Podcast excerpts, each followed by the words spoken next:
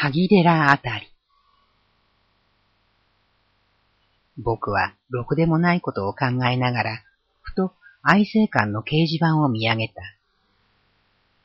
すると、そこに書いてあるのは、確かこういう言葉だった。神様はこんなにたくさんの人間をお作りになりました。ですから人間を愛していらっしゃいます。三次制限論者はもちろん、現世の人々はこういう言葉に微笑しないわけにはいかないであろう。人口過剰に苦しんでいる僕らは、こんなにたくさんの人間のいることを神の愛の証拠と思うことはできない。いや、むしろ全能の種の憎しみの証拠とさえ思われるであろう。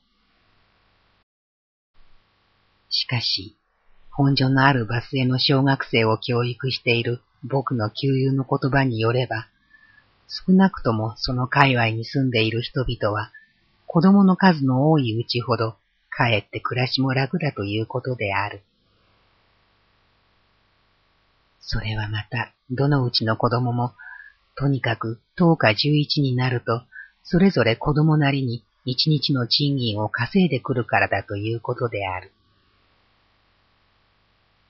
愛生館の掲示板にこういう言葉を書いた人は、あるいはこの事実を知らなかったかもしれない。が、確かにこういう言葉は、現世の本所のあるバス停に生活している人々の気持ちを代弁することになっているであろう。もっとも、子供の多いほど暮らしも楽だということは、子供自身には幸せかどうか、多少の疑問のあることは事実である。それから僕らは通りがかりに、ちょっと萩寺を見物した。萩寺もすっかい棒はしてあるものの、幸い震災に焼けずに済んだらしい。けれども、萩の四五株しかない上、落合直文先生の石碑を前にした古池の水も枯れ枯れになっているのは哀れだった。ただ、この古池に臨んだ茶室だけは、昔よりも一層物錆びている。僕は、萩寺の門を出ながら、昔は本所の猿絵にあった僕のうちの菩提寺を思い出した。この寺には、何でも芝交換や小林平八郎の墓の他に、名高い浦里時次郎の肥翼塚も残っていたものである。僕の芝交換を知ったのは、もちろんあまり古いことではない。しかし、義士の討ち入りのように両刀を振るって戦った振袖姿の小林平八郎は、小学時代の僕らには実に英雄そのものだった。それから、浦里時次郎も。僕はあらゆる東京人のように芝居には悪縁の深いものである。したがって、やはり小学時代から浦里時次郎を尊敬していた。けれども正直に白状すれば、初めて浦里時次郎を舞台の上に見物したとき、僕の恋愛を感じたものは、浦里よりもむしろカムロだった。この寺は、次元寺という日蓮宗の寺は、震災よりも何年か前に染井の墓地のあたりに移転している。彼らの墓も寺と一緒に定めし同じ土地に移転しているであろう。が、あのじめじめした猿絵の墓地は未だに僕の記憶に残っている。中んずく、薄い水の毛のついた小林平八郎の墓の前に、万樹シャゲの赤々と咲いていた景色は、明治時代の本所以外に見ることのできないものだったかもしれない。萩寺の先にある電柱は、亀戸天神近道というペンキ塗りの銅標を示していた。僕らはその横丁を曲がり、町屋やカフェの軒を並べた狭苦しい往来を歩いていった。が、肝心の天神様へは容易に出ることもできなかった。すると、道端に女の子が一人、メリンスのたもとを翻しながら、傍若無人にゴムまりをついていた。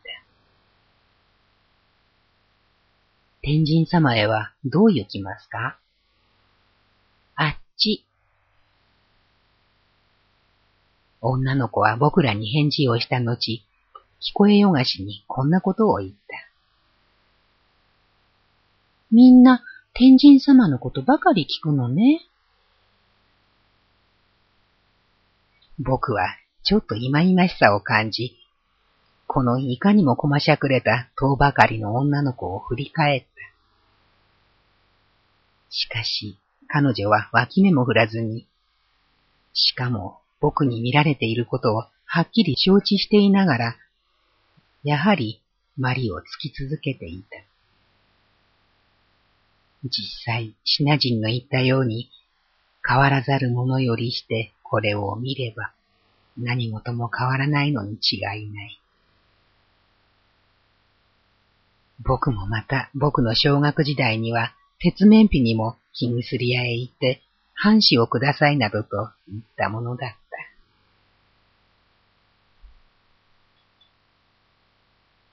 天神様。僕らは角波の待合の間をやっと天神様の裏門へたどり着いた。すると、その門の中には夏街灯を着た男が一人、何かとうとうと喋りながら、お立ち会いの人々へ小さい法律書を売りつけていた。僕は彼の雄弁に辟易せずにはいられなかった。が、この人混みを通り越すと、今度は背広を着た男が一人、最新科学応用の目薬というものを売りつけていた。この天神様の裏の広場も、僕の小学時代にはなかったものである。しかし、広場のできた後にも、ここにかかる店のの小屋は、生き人形やからくりばかりだった。こっちは法律、向こうは科学、ですね。亀戸も科学の世界になったのでしょう。僕らはこんなことを話し合いながら、久しぶりに天神様へお参りに行った。天神様の拝殿は幸せにも昔に変わっていない。いや、昔に変わっていないのは、筆塚や石の牛も同じことである。僕は僕の小学時代に古い筆を何本も筆塚へ収めたことを思い出した。が、僕の字は何年経っても一向上達する様子はない。それからまた、石の牛の額へ銭を投げて乗せることに不信したことも思い出した。こういう時代に投げる銭は今のように一銭どうかではない。大抵は五輪戦か寛永通報である。そのまた、花線のうちの分線を集め、いわゆる分線の指輪をこしらえたのも、何年前の流行であろ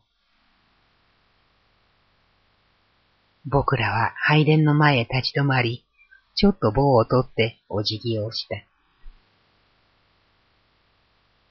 太鼓橋も昔の通りですか？ええ。しかし、こんなに小さかったかな？子供の時に大きいと思ったものは、存外、後では小さいものですね。それは太鼓橋ばかりじゃないかもしれない。僕らはのれんをかけた掛け茶屋越しに、どんより水光のする池を見ながら、やっと短い花房を垂らした藤棚の下を歩いていった。この掛け茶屋や藤棚もやはり昔に変わっていない。しかし、木の下や池のほとりに個人の区碑の立っているのは、僕には何か時代錯誤を感じさせないわけにはいかなかった。江戸時代に起こった風流は、江戸時代と一緒に滅んでしまった。ただ、僕らの明治時代は、まだどこかに200年間の風流の匂いを残していた。けれども、今は目の当たりに、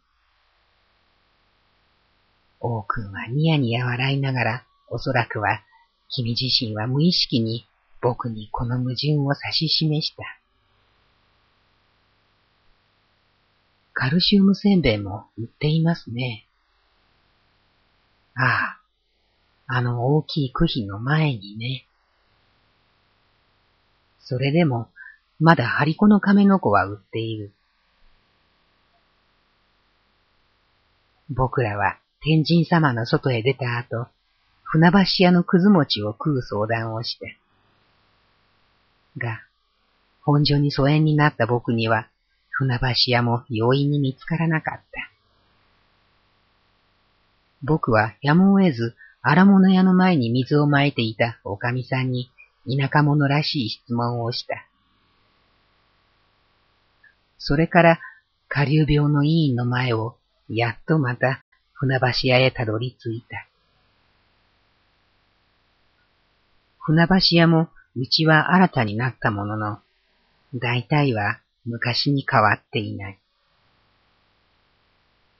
僕らは縁台に腰を下ろし、鴨居の上にかけ並べた日本アルプスの写真を見ながら、くず餅を一本ずつ食うことにした。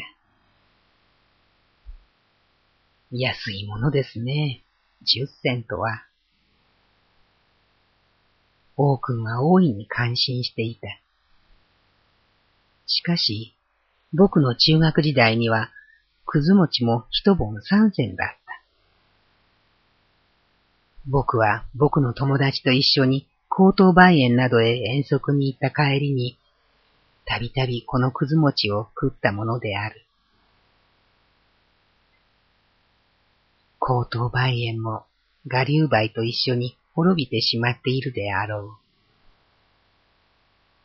水田や藩の木のあった亀戸は、こういう梅の名所だったために、難がらしい趣を備えていた。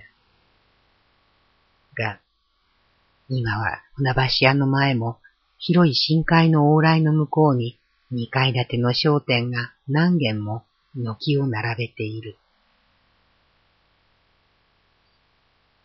金絞り。僕は天神橋のたもとからまた円卓に乗ることにした。この界隈はどこを見ても僕はもう今弱の変化をうんぬんするのにも退屈した。僕の目に触れるものは、半ば出来上がった小公園である。あるいは、トタンベイを巡らした工場である。あるいは、また、みすぼらしいバラックである。斎藤茂吉氏は、何かの機会に、ものの行き、とどまらめやもと、歌い上げた。しかし、今日の本所は、物のの行きを表していない。そこにあるものは、震災のために生じた物のの飛びに近いものである。僕は昔この辺りに龍松省のあったことを思い出し、さらにその龍松省に火事のあったことを思い出し、ニョロ役女伝という言葉の必ずしも誇張でないことを感じた。僕の通っていた第三中学校も鉄筋コンクリートに変わっている。僕はこの中学校へ5年の間通い続けた。当時の校舎も震災のために灰になってしまったのであろう。が、僕の中学時代にはネズミ色のペンキを塗った二階建ての木造だった。それから校舎の周りにはポプラーが何本かそよいでいた。この界隈は土の痩せているためにポプラー以外の木は育ちにくかったのである。僕はそこへ通っているうちに、英語や数学を覚えた他にも、いかに僕ら人間の情けないものであるかを経験した。こういうのは僕の先生たちや友達の悪口を言っているのではない。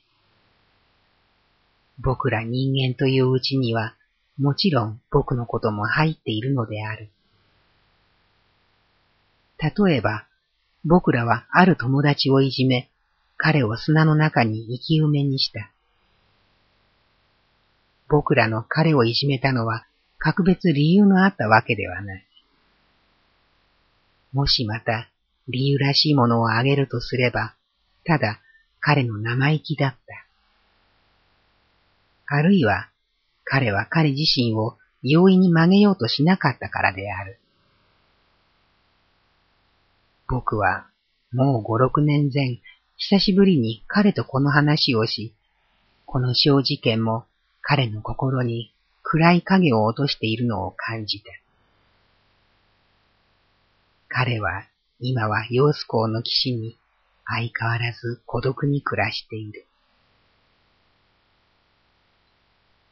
こういう僕の友達と一緒に僕の記憶に浮かんでくるのは、僕らを教えた先生たちである。僕はこの繁盛期の中にいちいちそんな記憶を加えるつもりはない。けれども、ただ一人、この機会にスケッチしておきたいのは、山田先生である。山田先生は、第三中学校の剣道部というものの先生だった。先生の剣道は、封建時代の剣客に勝るとも劣らなかったであろう。何でも、先生に学んだ一人は武徳会の大会に出、相手の固定、竹刀を入れると、あまり気合の激しかったために、相手の腕を一打ちに折ってしまったとかいうことだった。が、僕の伝えたいのは、先生の剣道のことばかりではない。先生はまた、食物を減じ、仙人になる道も修行していた。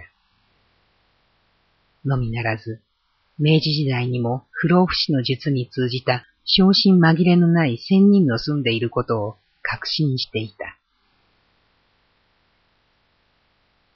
僕は不幸にも先生のように仙人に敬意を感じていない。しかし、先生の鍛錬にはいつも敬意を感じている。先生はある時博物学教室へ行き、そこにあったコップの紹興水を水と思って飲み干してしまった。それを知った博物学の先生は、驚いて医者を迎えにやった。医者はもちろんやってくるが早いか、先生に塗剤を飲ませようとした。けれども先生は塗剤ということを知ると、自虐としてこういう返事をした。山田次郎吉は六十を越しても、まだ人様のいられる前でヘドを吐くほど猛録はしません。どうか車を一台お呼びください。先生は何とかいう法を行い、とうとう医者にもかからずにしまった。僕はこの三四年の間は誰からも先生の噂を聞かない。あの面長の山田先生は、あるいはもう別宣伝の中の人々と一緒に遊んでいるのであろう。しかし、僕は相変わらず誇り臭い空気の中に。僕らを乗せた円卓は僕のそんなことを考えているうちに、高等橋を渡って走っていった。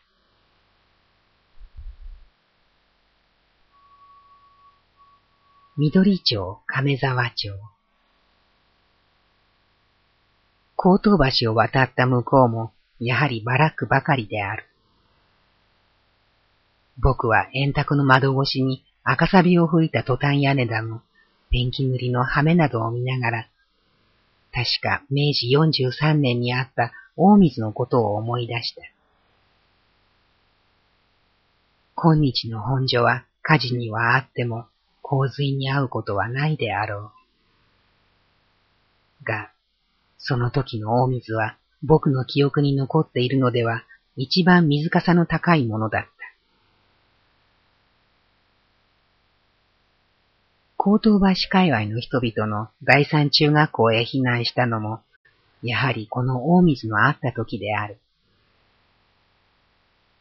僕は高等橋を越えるのにも、一面にみなぎった泥水の中を泳いで行かなければならなかった。実際、その時は大変でしたよ。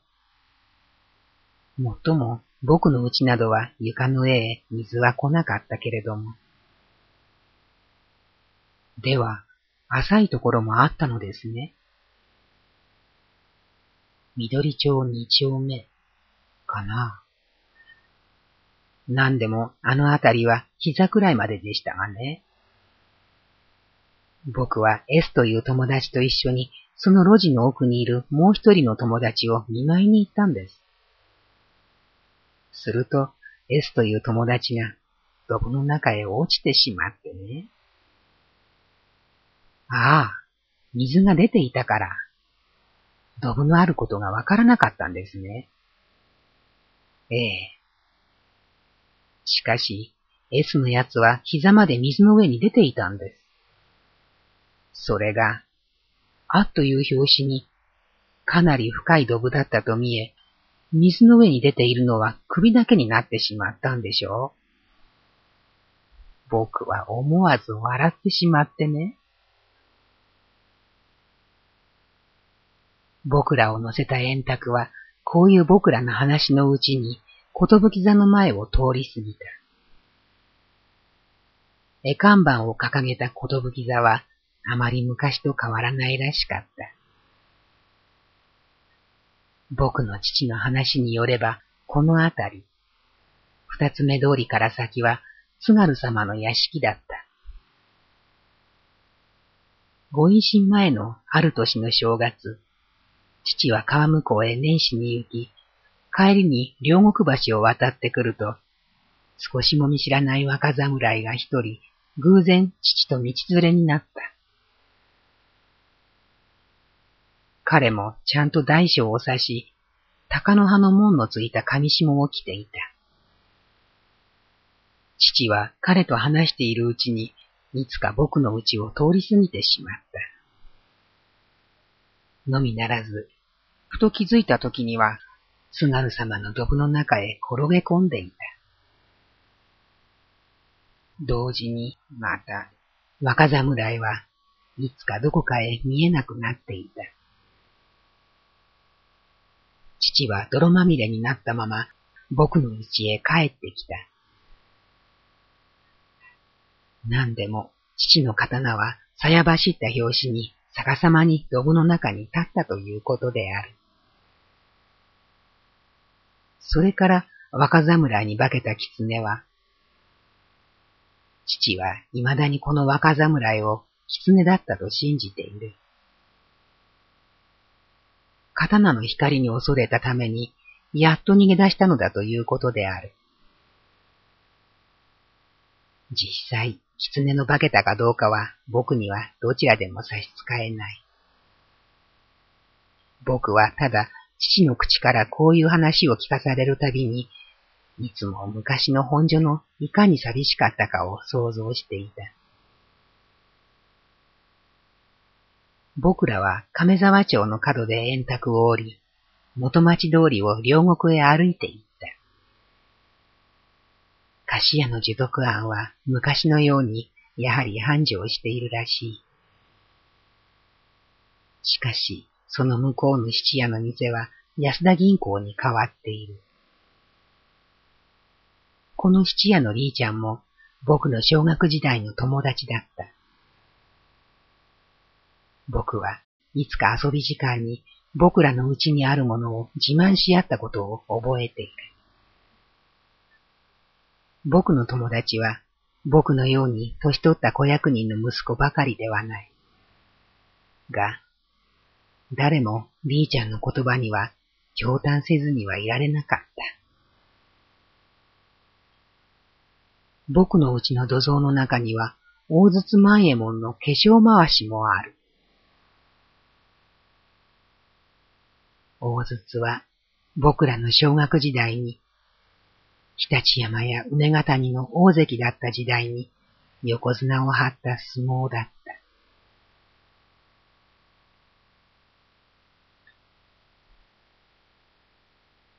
相生町本所警察署もいつの間にかコンクリートの建物に変わっている。僕の記憶にある警察署は古い赤レンガの建物だった。僕はこの警察署長の息子も僕の友達だったのを覚えている。それから警察署の隣にあるコウモリ笠屋も。笠屋の木島さんは今日でも僕のことを覚えていてくれるであろうか。いや、木島さん一人ではない。僕はこの界隈に住んでいた大勢の友達を覚えている。しかし、僕の友達は長い年月の流れるのにつれ、もう全然僕などとは縁のない暮らしをしているであろう。僕は四五年前の関越天子に大神屋の岡本さんと一緒になった。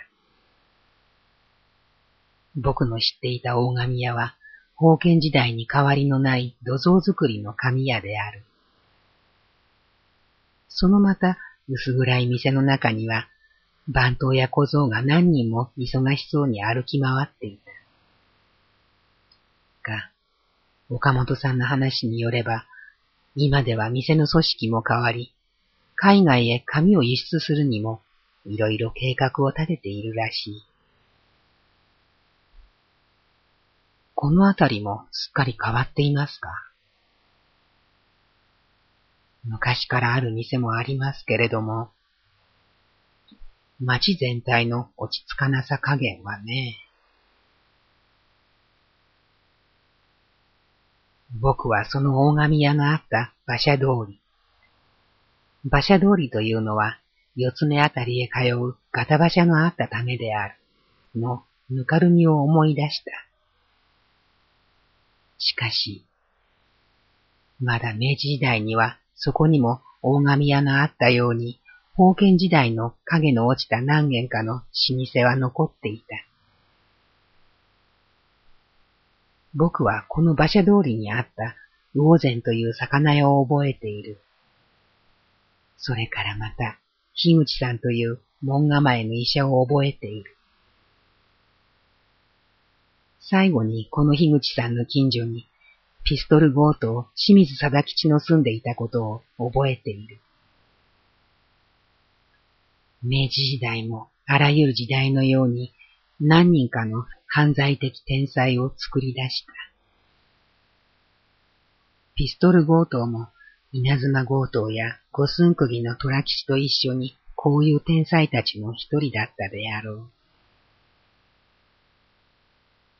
僕は彼のあんまになって警官の目をくらませていたり、彼の家の壁を感動返しにして出没を自在にしていたことにロマン主義を感じずにはいられなかった。これらの犯罪的天才は、大抵は小説の主人公になり、さらにまた、いわゆる創始芝居の劇中人物になったものである。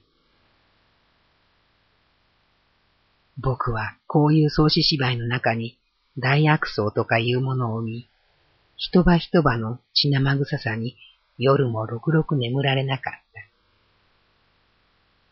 た。もっとも、この大悪僧は、あるいはピストル強盗のように実在の人物ではなかったかもしれない。僕らはいつか誇りの色をした国技館の前へ通りかかった。国技館はちょうど日光の東照宮の模型か何かを見せ物にしているところらしかった。僕の通っていた高等小学校は、ちょうどここに立っていたものである。現に残っている大井町も高等小学校の運動場の隅に。というよりも、付属幼稚園の運動場の隅に枝を伸ばしていた。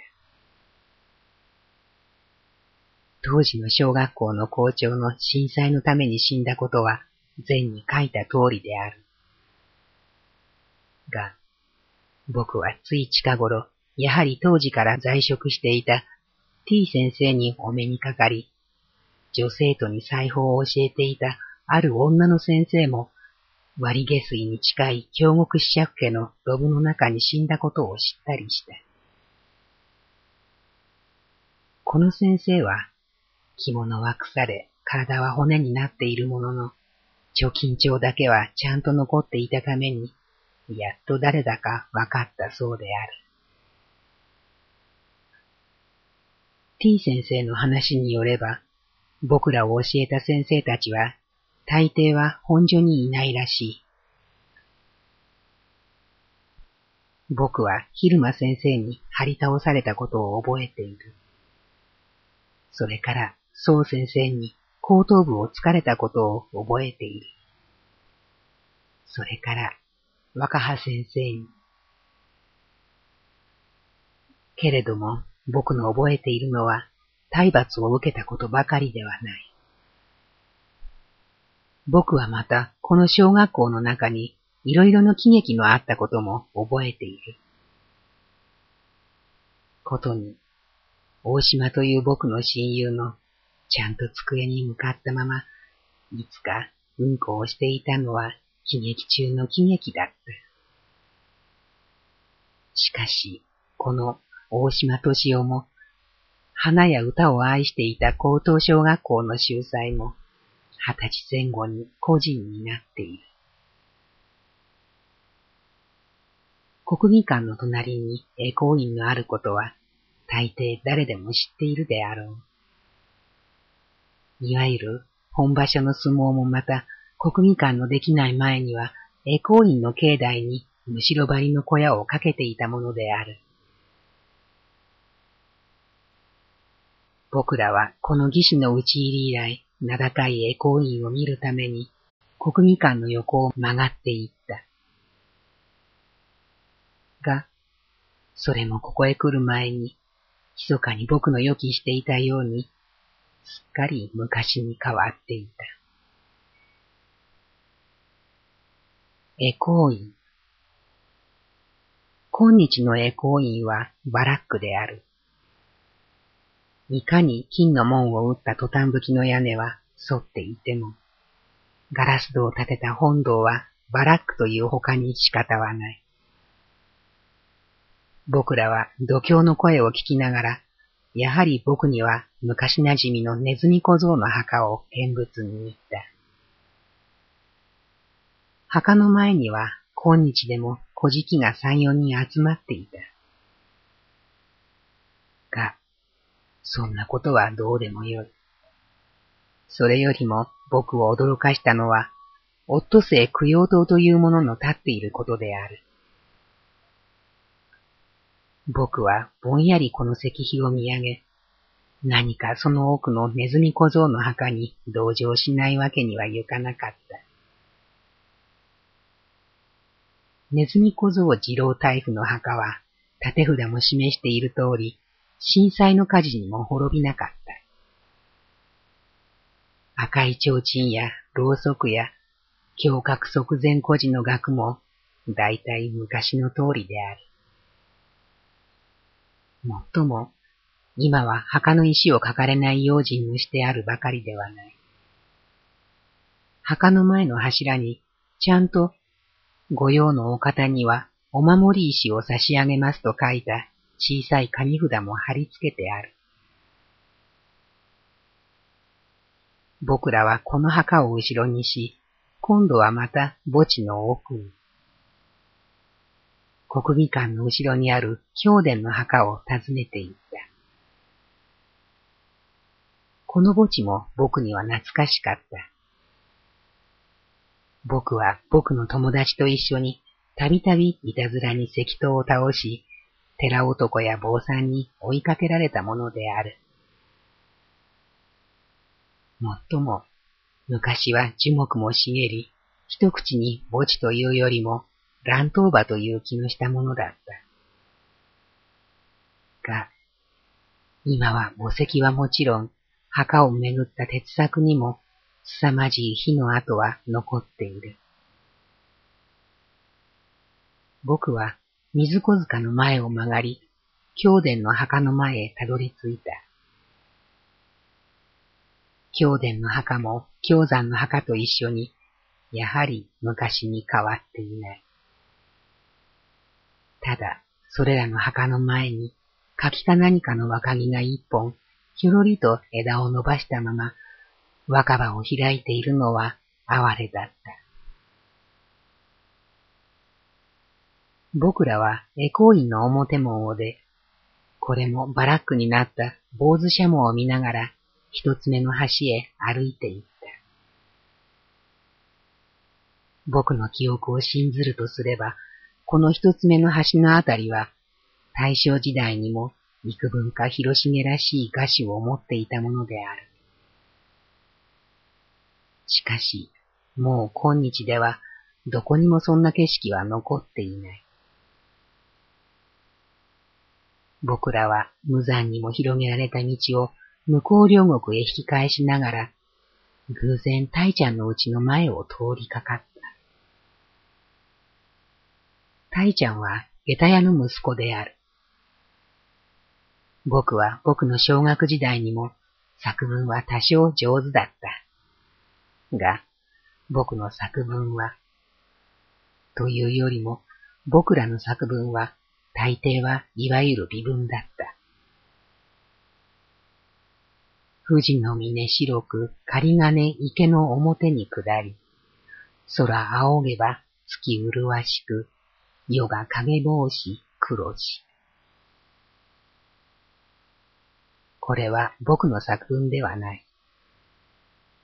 二三年前に個人になった僕の小学時代の友達の一人、清水正彦君の作文である。大ちゃんはこういう作文の中に一人教科書の匂いのない生き生きした交互文を作っていた。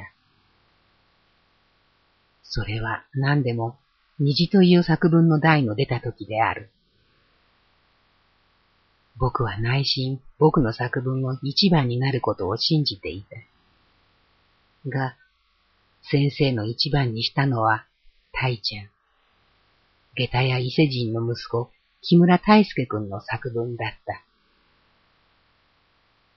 大ちゃんは先生の命令を受け、彼自身の作文を朗読した。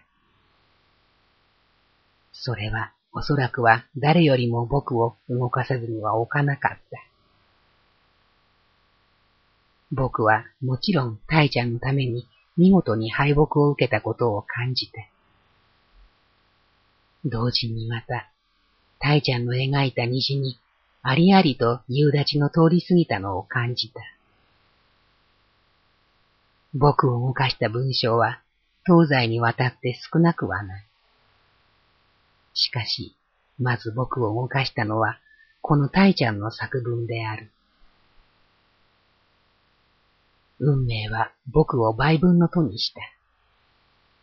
もし、タイちゃんも僕のようにペンを取っていたとすれば、大東京繁盛記の読者は、この本所両国よりも、ある日は数と美しい印象記を読んでいたかもしれない。けれども、タイちゃんはどうしているであろう。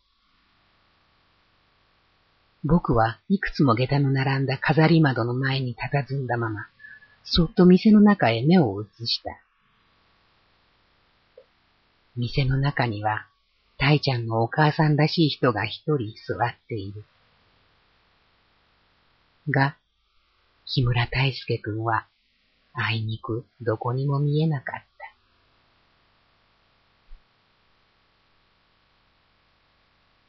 北条記僕。今日は本所へ行ってきましたよ。父。本所もすっかり変わったな。母。うちの近所はどうなっているえ？僕。どうなっているって？釣り竿屋の石井さんにうちを売ったでしょ？あの石井さんのあるだけですね。ああ、それから提灯屋もあった。おば。あそこには銭湯もあったでしょう。僕。今でも時和湯という銭湯はありますよ。おば。時和湯と言ったかしら。妻。私のいた辺も変わったでしょうね。僕。変わらないのは石菓子だけだよ。妻。あそこにあった大きい柳は？僕。柳などはもちろん焼けてしまったさ。母。お前のまだ小さかった頃には電車も通っていなかったんだからね。父。上野と新橋との間さえ鉄道馬車があっただけなんだから。鉄道馬車というたびに思い出すのは、僕、僕の小便をしてしまった話でしょう。満員の鉄道馬車に乗ったまま。おば。そうそう。赤いフランネルのズボン下を履いて。父。何？あの鉄道馬車会社の神戸さんのことさ。神戸さんもこの間死んでしまったな。僕。東京伝統の神戸さんでしょう。へえ、神戸さんを知っているんですか？父。知っているとも。大倉さんなども知っていたもんだ。僕。大倉喜八郎ね。父。僕もあの自分にどうかすれば。僕。もうそれだけでたくさんですよ。おば。そうだね。この上損でもされていた日には、笑う。僕。半の木馬場あたりは型なしですね。父。あそこには葛飾北斎が住んでいたことがある。僕。割下水もやっぱり変わっていましたよ。母。あそこには悪い御家人がたくさんいてね。僕。僕の覚えている自分でも何かそんな気のするところでしたね。妻。おつるさんのうちはどうなったでしょう？僕。おつるさん？ああ、あのアイドニアの娘さんか。妻。ええ、兄さんの好きだった人。僕。あのうちどうだったかな？兄さんのためにも見てくるんだっけもっとも、前は通ったんだけれども、おば。あたしは地震の年以来一度も行ったことはないんだから、行っても驚くだろうけれども、僕、それは驚くだけですよ。おばさんには見当もつかないかもしれない。